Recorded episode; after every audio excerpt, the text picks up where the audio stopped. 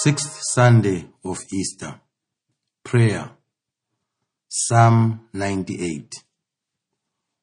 O sing to the Lord a new song, for he has done marvelous things. His right hand and his holy arm have gotten him victory. The Lord has made known his victory. He has revealed his vindication in the sight of the nations. He has remembered his steadfast love and faithfulness to the house of Israel. All the ends of the earth have seen the victory of our God. Make a joyful noise to the Lord, all the earth. Break forth into joyous song and sing praises. Reading the Word. First reading, Acts chapter 10.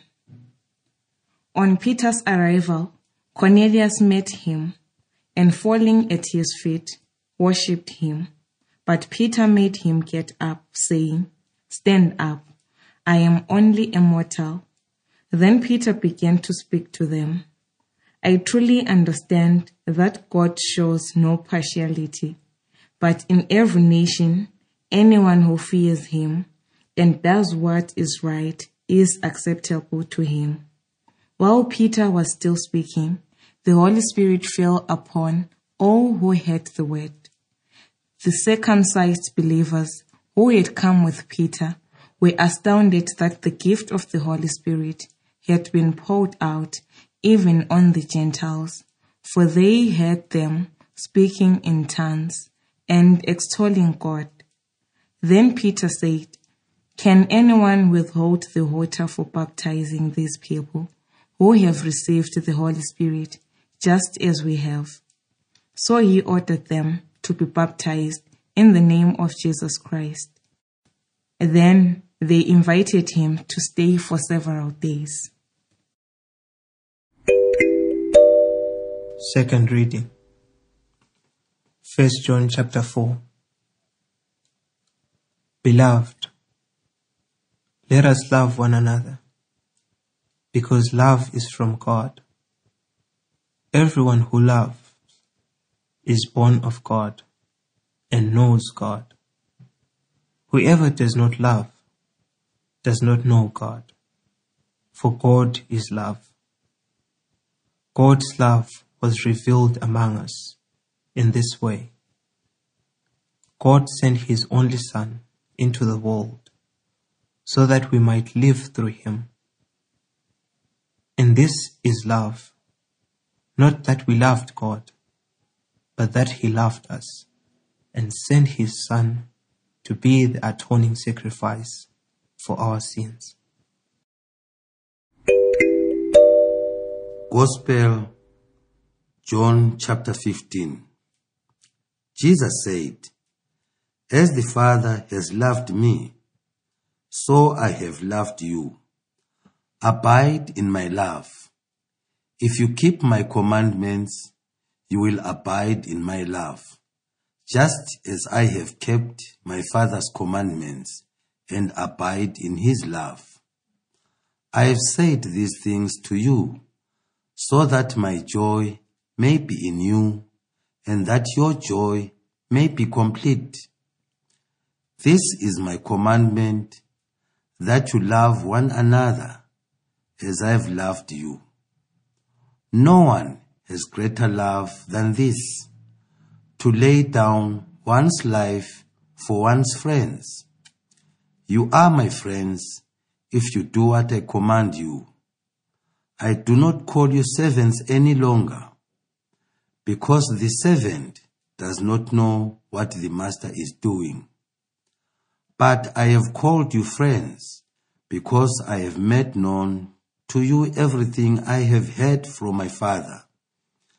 You did not choose me, but I chose you, and I appointed you to go and bear fruit, fruit that will last, so that the Father will give you whatever you ask him in my name. I'm giving you these commands so that you may love one another. Hearing the word, immersed in God's love. Today's liturgy continues the sequence of readings which had begun on the second Sunday of Easter. The dominant themes in this sequence were that of the discipleship and love, interwoven with and grounded in the proclamation of Jesus' resurrection. Today, these themes converge on the single central theme of God's gratuitous love for the people manifested through Jesus' death and resurrection.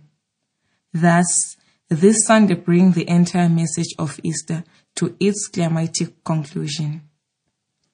As we continue reading from the Acts of the Apostles, the attention shifts back from Paul to Peter. Acts chapter 10 presents the conclusion of the apostles' mission presented in this book. While praying, Peter had a strange vision, inviting him to consume the types of food which a faithful Jew was not even allowed to touch. Another man, Cornelius, also had a vision, advising him to invite Peter to his household. Cornelius was a Roman dignitary living in the prosperous coastal city of Caesarea. The text describes him as a devout man who feared God. Even though not a Jew, Cornelius searched for the one true God with the sincere intention of serving him. Neither man comprehended what this vision meant at the time, but they acted upon them. Cornelius sent for Peter, who accepted the invitation. He entered Cornelius's house, even though, as a pious Jew, he was not supposed to do so. Meeting Cornelius and hearing his story, Peter understood the meaning of his puzzling vision.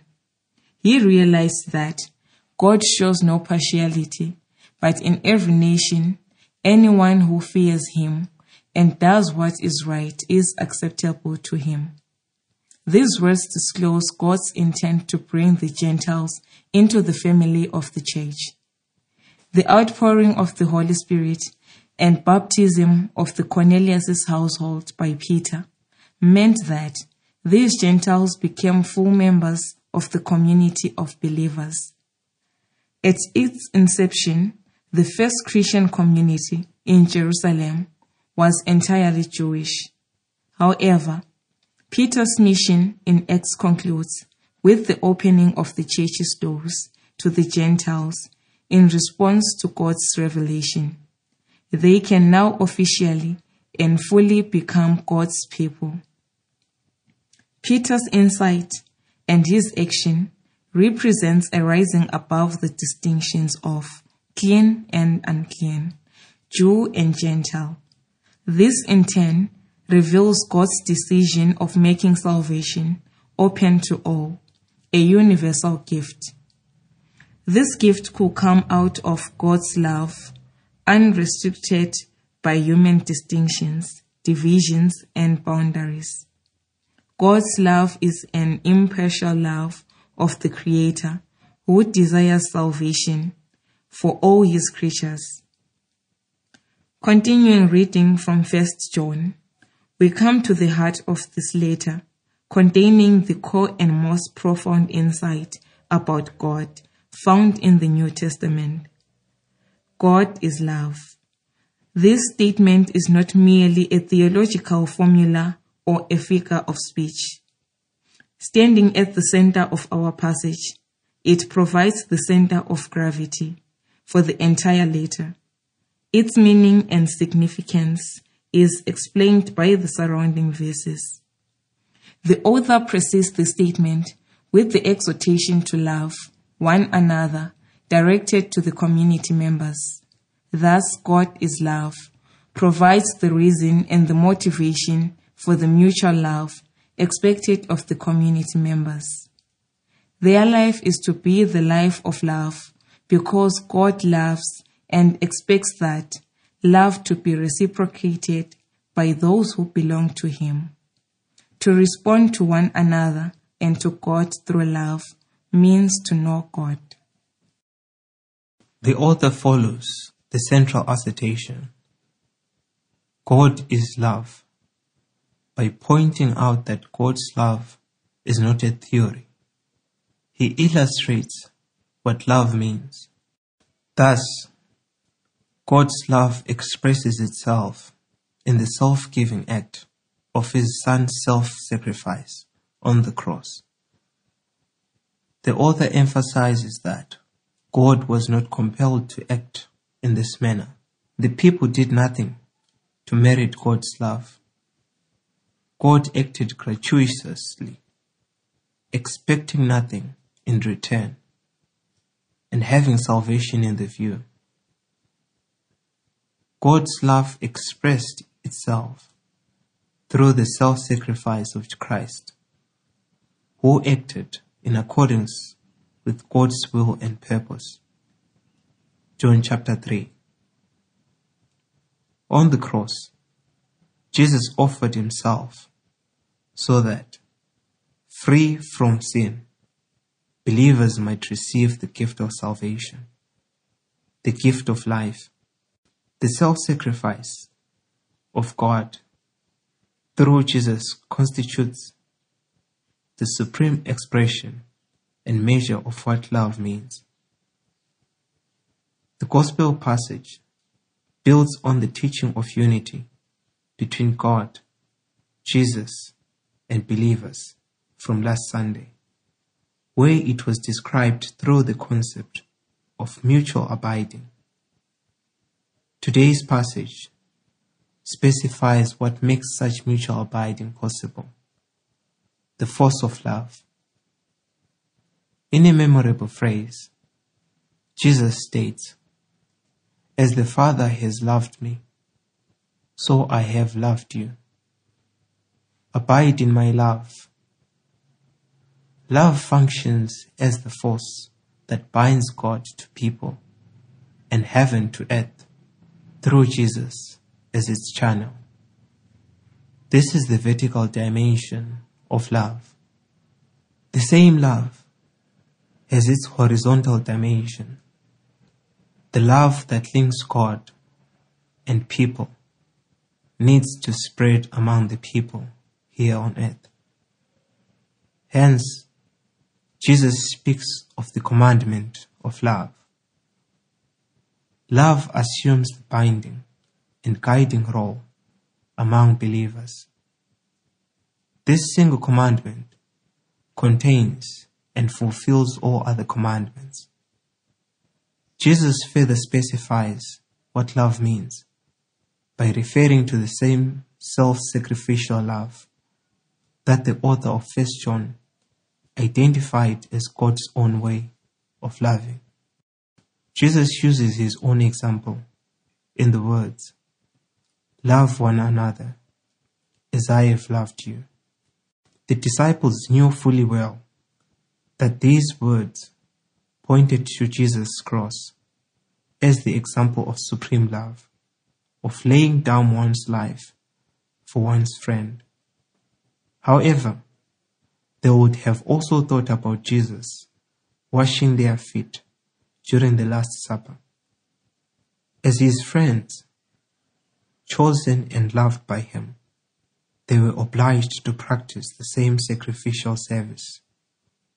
In fact, they were chosen for this very purpose to bring the divine like love into the world, thus bearing the fruit of love they themselves experienced. Through the combination of the readings discussed above, the sixth Sunday of Easter concludes a significant part of this season. It reveals that Jesus' resurrection constitutes the fulfillment of God's decision to bring salvation to all humanity. Peter's action in the house of Cornelius demonstrates this very clearly. Salvation is universally available to those who, through faith in Jesus and reception of the Holy Spirit, choose to accept it. The second reading reveals the deepest reason for God's gratuitous offer of salvation. Having created the world, God is not a distant and disinterested creator, but a loving Savior who, acting through Jesus, restores to humanity the life threatened by sin. The Gospel reading brings all these thoughts together, focusing on the believer's response to the loving God's offer of salvation.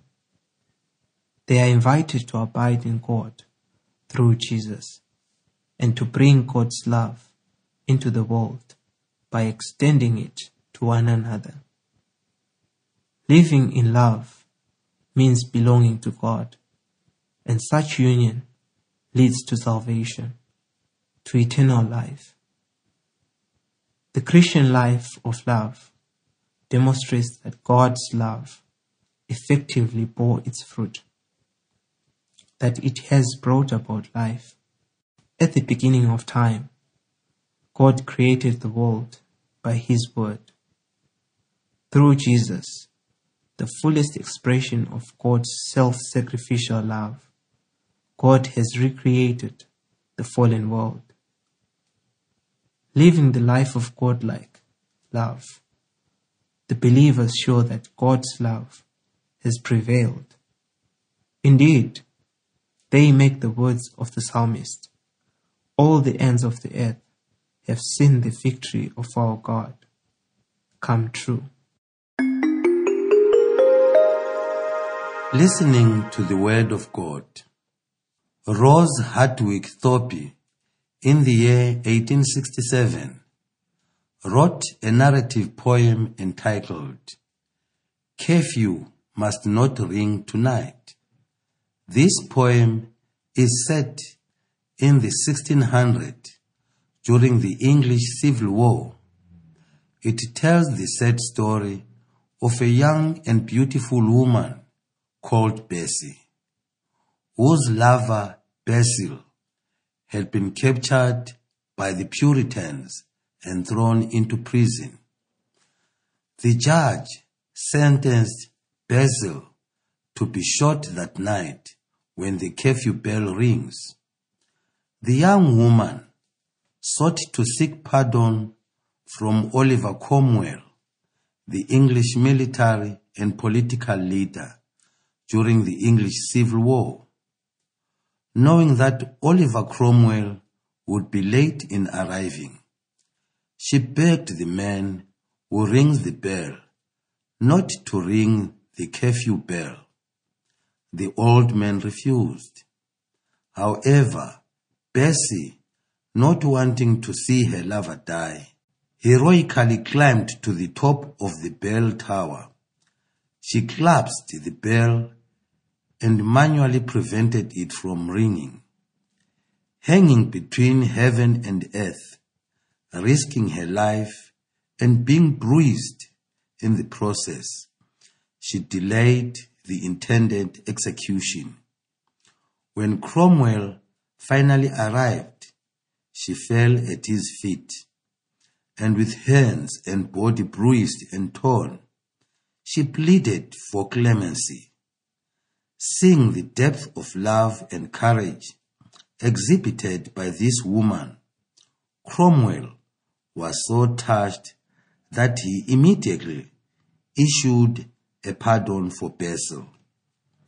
There is an Ethiopian proverb which says, when one is in love, a cliff becomes a meadow.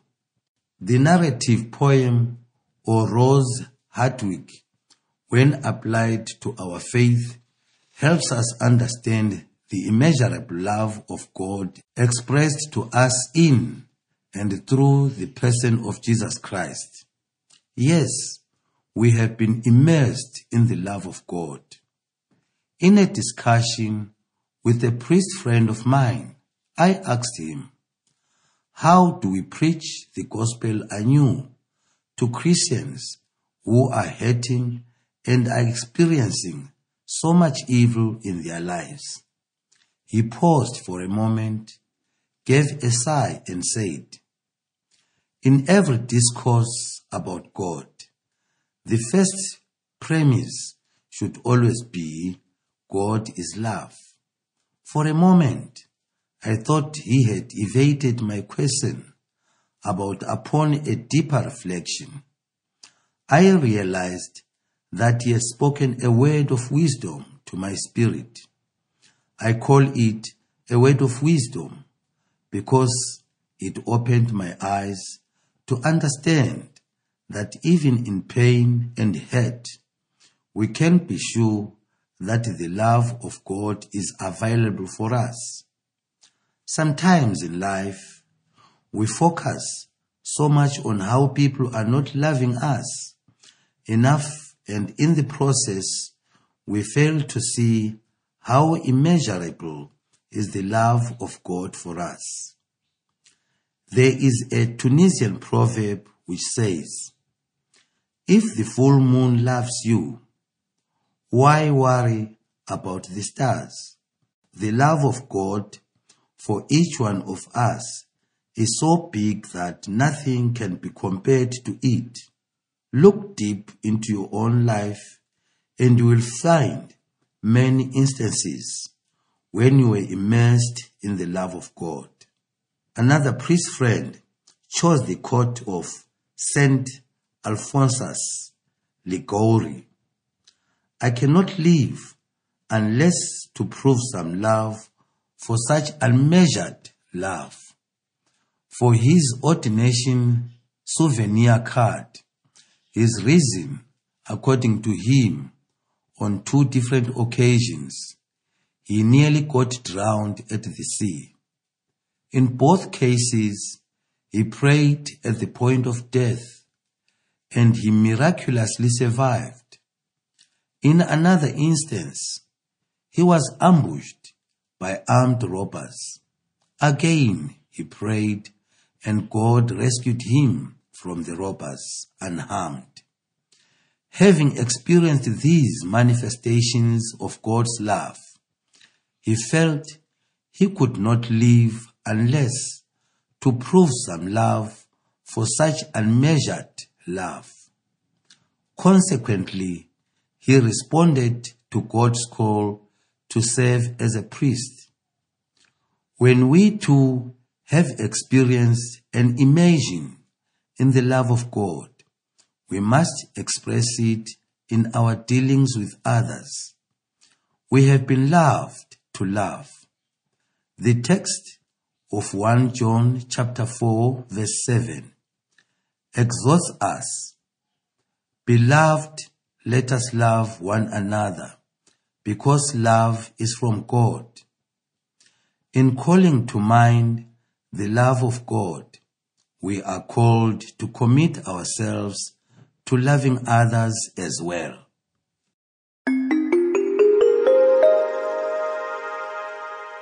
If the full moon loves you, why worry about the stars?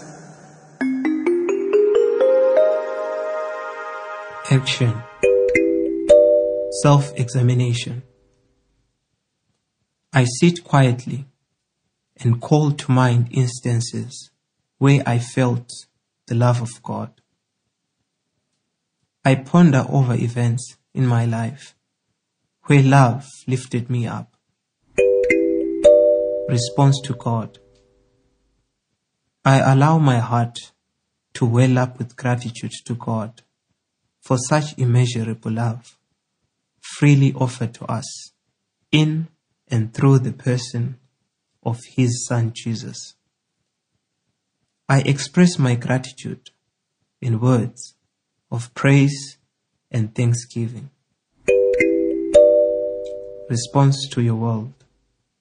What are some of the concrete actions we can take to make individuals and communities around us feel loved? Eternal Father, in giving us your Son, Jesus Christ, you have proved beyond doubt that your love is deep and eternal. As you immerse us in your ocean of love, may we be renewed and empowered to love all those we encounter daily. Grant this through Christ our Lord. Amen.